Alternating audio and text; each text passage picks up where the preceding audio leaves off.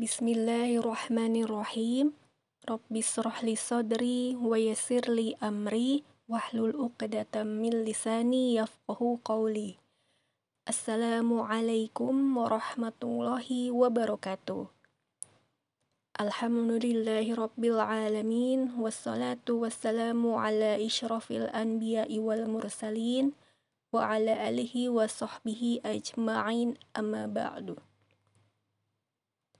Asyhadu alla ilaha illallah wa asyhadu anna Muhammadan abduhu wa rasuluh. Allahumma salli ala sayyidina Muhammad wa ala alihi sayyidina Muhammad.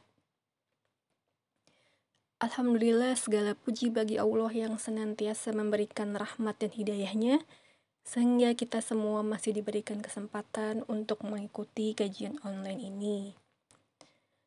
Semoga kita semua selalu diberikan nikmat iman dan Islam, bagi yang sakit, semoga diangkat penyakitnya dan diberikan kesehatan, dilapangkan rezekinya, dan dimudahkan segala aktivitasnya.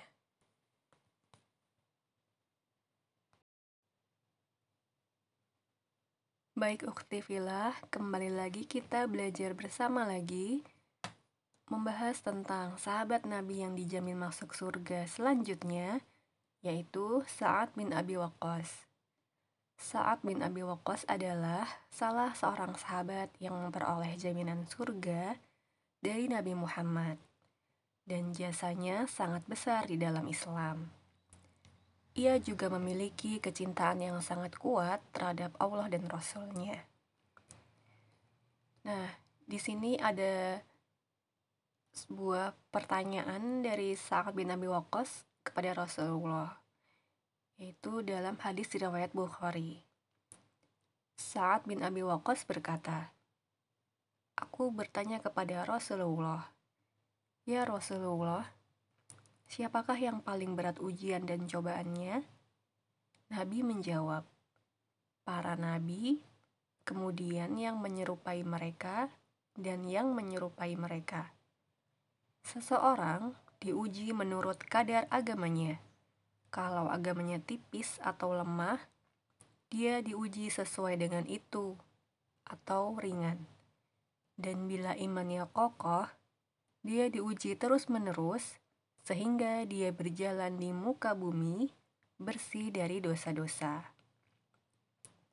Nah, pertanyaan ini mengganti dari quotes atau kata mutiara dari Sa'ad bin Abi Waqqas. Baik, selanjutnya adalah biografi singkatnya. Saat lahir di Mekah pada tahun 595 Masehi. Nama lengkapnya adalah Sa'ad bin Abi Waqqas Malik bin Mu Malik bin Wahib bin Abdul Manaf bin Zuhroh bin Kilab al-Quraisi al-Zuhri. Ayahnya adalah Abu Waqqas Malik bin Uhaib bin Abdu Manaf bin Zuhroh dari klan Bani Zuhroh dari suku Quraisy. Dan ibunya bernama Hamnah binti Sufyan bin Umayyah bin Abdu Syams bin Abdu Manaf. Sa'ad bin Abi Waqqas adalah paman Nabi Muhammad. Ia memiliki putra bernama Umar bin Sa'ad yaitu pemimpin dari pasukan yang membunuh Husain bin Ali pada peristiwa Karbala. Abdurrahman bin Auf, sahabat Nabi yang lain, merupakan sepupunya. Ia juga sangat disayangi kedua orang tuanya, terutama ibunya. Nah, sebelum masuk Islam, ia terkenal sebagai siapa? Saat dikenal sebagai pemuda yang serius, memiliki pemikiran yang cerdas, dan bangsawan yang kaya raya. Untuk perawakan fisiknya, sosoknya tidak terlalu tinggi, namun bertubuh tegap dan agak gemuk, dengan rambutnya yang tebal dengan potongan pendek.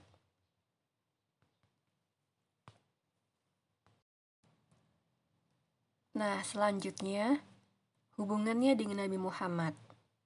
Satu, sahabat Nabi yang dijamin masuk surga ketika masih hidupnya.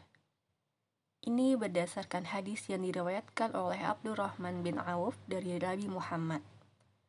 Abu Bakar di surga, Umar di surga, Utsman di surga, Ali di surga, Tolhah di surga, Az-Zubair di surga, Abdurrahman bin Auf di surga, Sa'ad bin Abi Waqqas di surga, Sa'id bin Zaid di surga, Abu Ubaidillah bin Al-Jarrah di surga. Ini dari hadis riwayat Ahmad, Tirmizi, dan An-Nasai. Selain itu, juga disebutkan oleh Rasulullah ketika duduk bersama para sahabatnya. Pada suatu hari, ketika Rasulullah sedang duduk bersama para sahabat, tiba-tiba beliau menatap ke langit seolah mendengar bisikan malaikat. Kemudian, Rasulullah kembali menatap mereka dengan bersabda, "Sekarang akan ada di hadapan kalian seorang laki-laki penduduk surga."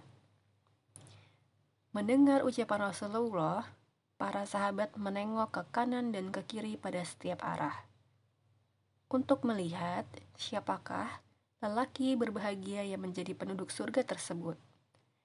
Tidak lama berselang, datanglah laki-laki yang ditunggu-tunggu itu. Dialah Sa'ad bin Abi Waqqas. Baik, yang kedua, termasuk dalam golongan asabikun al-awwalun, yaitu orang-orang yang memeluk Islam di masa awal-awal kenabian. Ketiga, paman Rasulullah. Sa'ad dikenal orang karena ia adalah paman Rasulullah. Dan Rasulullah sangat bangga dengan keberanian dan kekuatan serta ketulusan iman Sa'ad. Nabi bersabda, Ini adalah pamanku, perlihatkan kepadaku paman kalian. Yang keempat, satu-satunya orang yang ditebus oleh Rasulullah dengan tebusan kedua orang tuanya.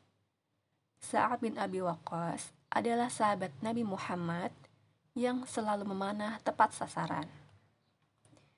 Pada waktu itu, ada seorang sahabat perempuan Rasul, yaitu Ummu Aiman, tengah memberi minuman kepada para pasukan yang terluka saat perang. Secara tiba-tiba, salah seorang musuh memanah Ummu Aiman hingga ia terjatuh dan auratnya terbuka. Saat melihat peristiwa tersebut, Rasulullah kemudian mengambil anak panah dan berkata kepada Sa'ad, Wahai Sa'ad, lemparkanlah anak panah ini. Ayah dan ibuku menjadi tebusanmu. Rasulullah menyebut ayah dan ibunya saat meminta sesuatu kepada Sa'ad. Hal yang tidak pernah Rasul lakukan sebelumnya pada orang lain. Akhirnya, anak panah yang dilempar Sa'ad tepat sasaran, dan Rasulullah pun tersenyum melihatnya. Hal ini berdasarkan hadis dari hadis riwayat At-Tirmizi. Ali bin Abi Thalib mengatakan, Aku tidak pernah mendengar Rasulullah menebus seseorang dengan ayah dan ibunya kecuali saat. Sungguh, dalam perang Uhud, aku mendengar Rasulullah mengatakan, Panahlah wahai saat, tebusanmu adalah ayah dan ibuku. Yang kelima, Rasulullah mendoakannya agar menjadi orang yang selalu dikabulkan doanya. Kisah tentang Sa'ad bin Abi Waqqas dan doanya yang selalu terkabul sudah terdengar di berbagai penjuru. Tidak sedikit orang yang langsung merasa takut dengan doa Sa'ad. Tokoh tabi'in, Said bin Al-Musayyib, bercerita saat ia tengah duduk bersama Sa'ad bin Abi Waqqas. Datanglah seorang laki-laki bernama Al-Harith bin Barsa dari pasar. Ia berkata, Harta ini adalah harta kami. Kami berikan kepada siapa pun yang kami kehendaki. Mendengar hal itu, Saat pun berkata sambil menengadahkan tangannya, "Apa aku harus berdoa?" Marwan seketika loncat, lalu merangkul Sa'ad dan berkata, Demi Allah, janganlah engkau berdoa. harta itu adalah harta Allah, bukan harta kami. Nah, kisah tersebut menjadi bukti kekuatan doa saat yang selalu diijabah oleh Allah. Doa dari Rasulullah untuk saat itu terjadi pada saat beliau memerintahkan saat untuk memanah musuhnya hingga meninggal. Lalu beliau bersabda, saat telah melakukan pembalasan untuknya, yaitu untuk Ummu Aiman. Semoga Allah mengabulkan doanya.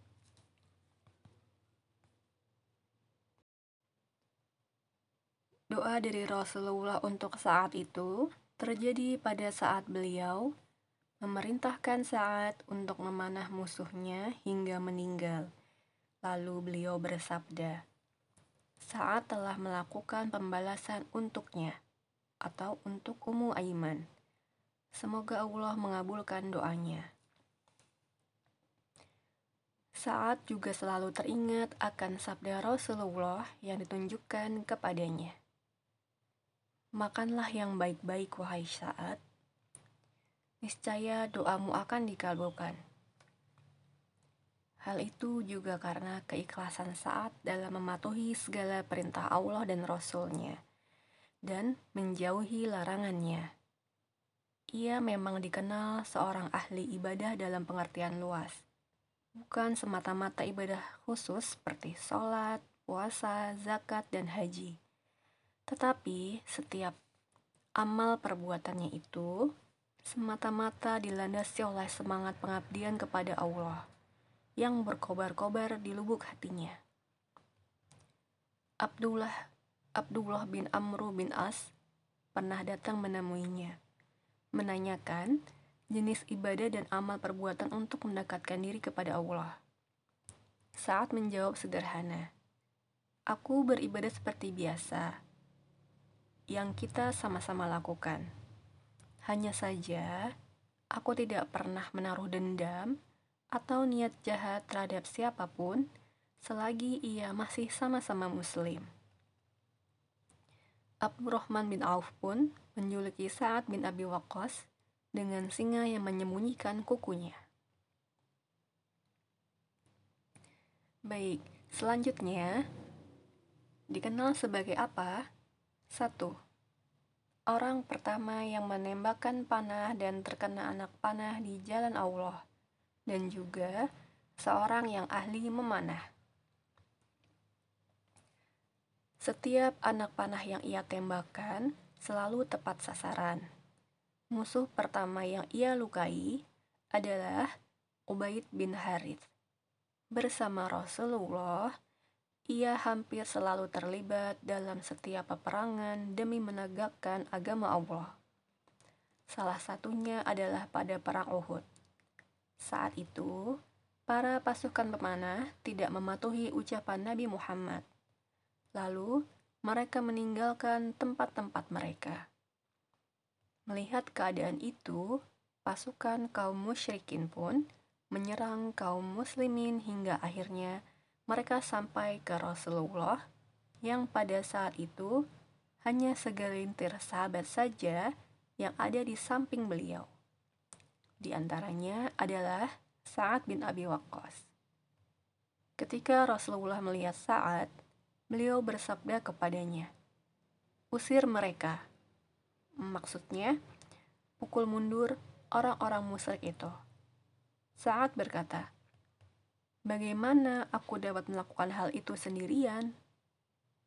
Akan tetapi, kemudian saat segera mengeluarkan anak panah dari sarungnya, lalu dia melemparkan anak panah itu ke arah salah seorang dari kaum musyrikin hingga orang itu tewas. Saat kembali mengambil anak panah yang lain. Lalu, dengan anak panah itu, dia pun membunuh salah seorang lainnya dari kaum musyrikin. Demikianlah, panahnya telah membunuh banyak orang musyrik. Maka, saat mengambil anak panahnya itu, lalu berkata, Ini adalah panah yang diberkahi oleh Allah. Saat pun tidak pernah ikut serta dalam satu pertempuran, kecuali ia akan membawa anak panah tersebut. Dan hal itu terus dilakukannya hingga dia meninggal dunia. Tidak hanya di zaman Rasulullah, saat pun juga berkontribusi besar di pertempuran Qadisiyah yang merupakan salah satu peperangan terbesar umat Islam pada masa Khalifah Umar bin Khattab. Meskipun berat baginya melakukan peperangan yang harus mengorbankan banyak nyawa kaum muslim dan non-muslim karena penolakan Kaisar Persia pada saat itu. Berkat perannya, kaum muslim dapat memenangkan peperangan itu dan berhasil menaklukkan kerajaan Persia.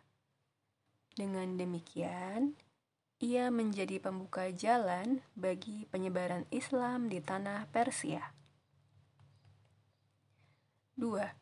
Kepemimpinannya Karena kepahlawanannya pada saat bersama Nabi itulah, setelah Rasulullah meninggal, Umar mengangkat Sa'ad sebagai panglima perang untuk memimpin ekspansi Islam ke Persia melalui Perang Qadisiyah dan kemenangan Sa'ad tersebut yang akhirnya menjadi pintu masuk dakwah Islam di Persia.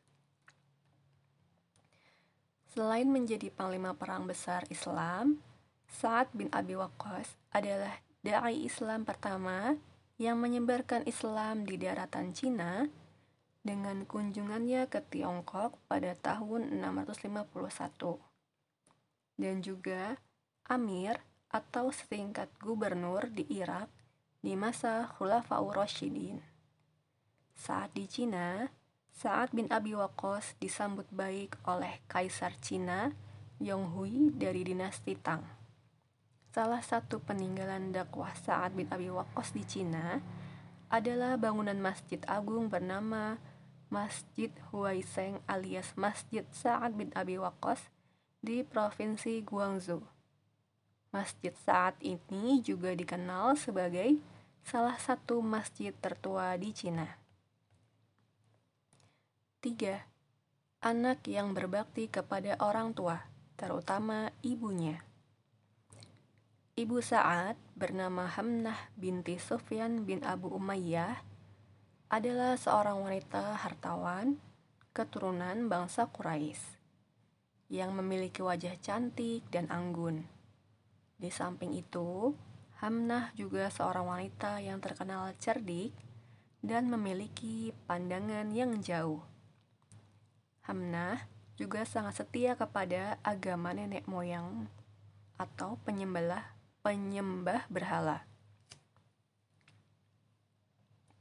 Saat adalah seorang pemuda yang sangat patuh dan taat kepada ibunya sedemikian sayangnya saat pada ibunya, sehingga seolah-olah cintanya hanya untuk sang ibu yang telah memeliharanya sejak kecil hingga dewasa, dengan penuh kelembutan dan berbagai pengorbanan. 4. Dijuluki singa yang menyembunyikan kukunya oleh Abdurrahman bin Auf. Nah, sebelum terjadinya peperangan yang sangat masyur di negeri Persia yaitu Qadisiyah orang-orang Persia telah berkumpul dalam jumlah yang besar untuk menghadapi orang-orang Islam. Saat itu, Umar bin Khattab yang menjadi Amirul Mukminin ingin keluar untuk menghadapi pasukan Persia dan memimpin pasukan kaum muslimin. Namun, Ali bin Abi Thalib berhasil merayunya agar dia mengurungkan niatnya tersebut. Nah, tugas yang sangat sulit ini tidak mungkin dapat dilakukan kecuali oleh orang yang memiliki kekuatan baik dalam hal keimanan maupun fisiknya. Dari sini, Abdurrahman bin Auf berkata kepada Umar, Sebaiknya kamu mengutus orang yang memiliki cakar-cakar seperti singa. Dia adalah Sa'ad bin Abi Waqqas.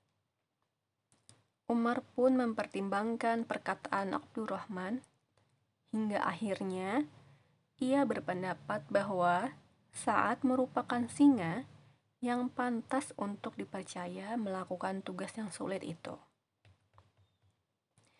Umar pun menunjukkan Umar pun menunjuknya sebagai pemimpin pasukan. Lalu ia berkata kepadanya, "Wahai Sa'ad, janganlah kamu terpedaya bila dikatakan kepadamu, yaitu engkau adalah paman Rasulullah dan engkau adalah sahabat Rasulullah. Sesungguhnya Allah tidak akan menghapus suatu kejelekan dengan kejelekan lainnya, melainkan Ia akan menghapus suatu kejelekan dengan kebaikan. Wahai Sa'ad, sesungguhnya tidak ada satu hubungan pun antara Allah dengan salah seorang pun dari hamba-hambanya, kecuali hubungan ketaatan. Sa'ad bin Abi Waqqas pun keluar sebagai singa bagi Allah dan Rasulnya yang diutus untuk memimpin kaum muslimin dalam sebuah peperangan yang sangat menentukan di negeri Qadisiyah. Melalui perantara saat, Allah memadamkan api yang menjadi sesembahan orang-orang majusi, membersihkan bumi Persia dari najis, dan mengubah tempat-tempat penyembahan api menjadi masjid-masjid yang dipakai untuk menyembah kepada Allah. Madain, ibu kota Persia pun jatuh ke tangan kaum muslimin. Lalu, Allah memuliakan pasukannya dengan memberikan kemenangan kepada mereka. Saat dan kaum muslimin berjalan menyeberangi sungai Dijlah hingga mereka dapat sampai di tempat kaum musyrikin. Akhirnya, mereka dapat mengalahkan orang-orang Persia secara total. Hal itu tidak lepas dari kehebatan pemimpin mereka, sang pemilik anak panah yang selalu mengenai sasaran, dan pemilik lemparan yang tepat. Baik, kemudian masuk Islam atau hijrahnya saat Meski berasal dari Mekah, ia sangat benci pada agamanya dan cara hidup yang dianut masyarakatnya. Ia membenci praktik penyembahan berhala yang membudaya di Mekah saat itu. Ketika mendengar Islam hadir di Mekah, saat langsung menghampiri Rasulullah untuk mengucapkan kalimat syahadat dan memeluk Islam pada usia 17 tahun saat sangat mengenal Rasulullah, sehingga ia percaya dengan agama Allah. Ia mengenal kejujuran dan sifat amanah Rasulullah, dan ia juga sudah sering bertemu Rasulullah sebelum diutus menjadi nabi. Setelah masuk Islam, saat menjadi salah satu sahabat Nabi yang tidak gentar dalam membela agama Allah. Tidak pernah ragu sedikit pun dengan kebenaran yang diterimanya, sekalipun ibunya sendiri yang menentangnya. Sang ibu tidak suka ketika saat masuk Islam. Cara yang digunakan ibunya untuk membujuk saat keluar dari Islam adalah mogok makan berhari-hari. Melihat ibunya yang kian letih karena kelaparan, Sa'ad bin Abi Waqqas menyatakan dengan santun agar ibunya tidak memaksanya kembali ke agama lamanya. Ia pun berkata pada ibunya, Wahai ibu, demi Allah, seandainya ibu mempunyai seratus nyawa, lalu satu persatu nyawa ibu meninggal, aku tidak akan meninggalkan agama ini, yaitu Islam sedikit pun. Makanlah wahai ibu, jika ibu menginginkannya. Jika tidak, itu juga pilihan ibu. Hal itu tidak membuat Sa'ad bin Abi Waqqas gentar. Ia tetap memilih beriman kepada Allah dan Rasulnya sekaligus berbakti kepada kedua orang tuanya. Melihat keteguhan hati Sa'ad bin Abi Waqqas, ibunya pun menghentikan aksi mogoknya dan berusaha menerima keputusan anaknya. Berkat kejadian inilah, Allah pun menurunkan ayat 14-15 dari surat Luqman yang membenarkan sikap Sa'ad bin Abi Waqqas. Dan jika keduanya atau orang tua memaksamu untuk mempersekutukan aku dengan sesuatu yang tidak ada pengetahuanmu tentang itu, maka janganlah kamu mengikuti keduanya dan pergaulilah keduanya di dunia dengan baik. Ini dari Quran Surat Luqman ayat 15.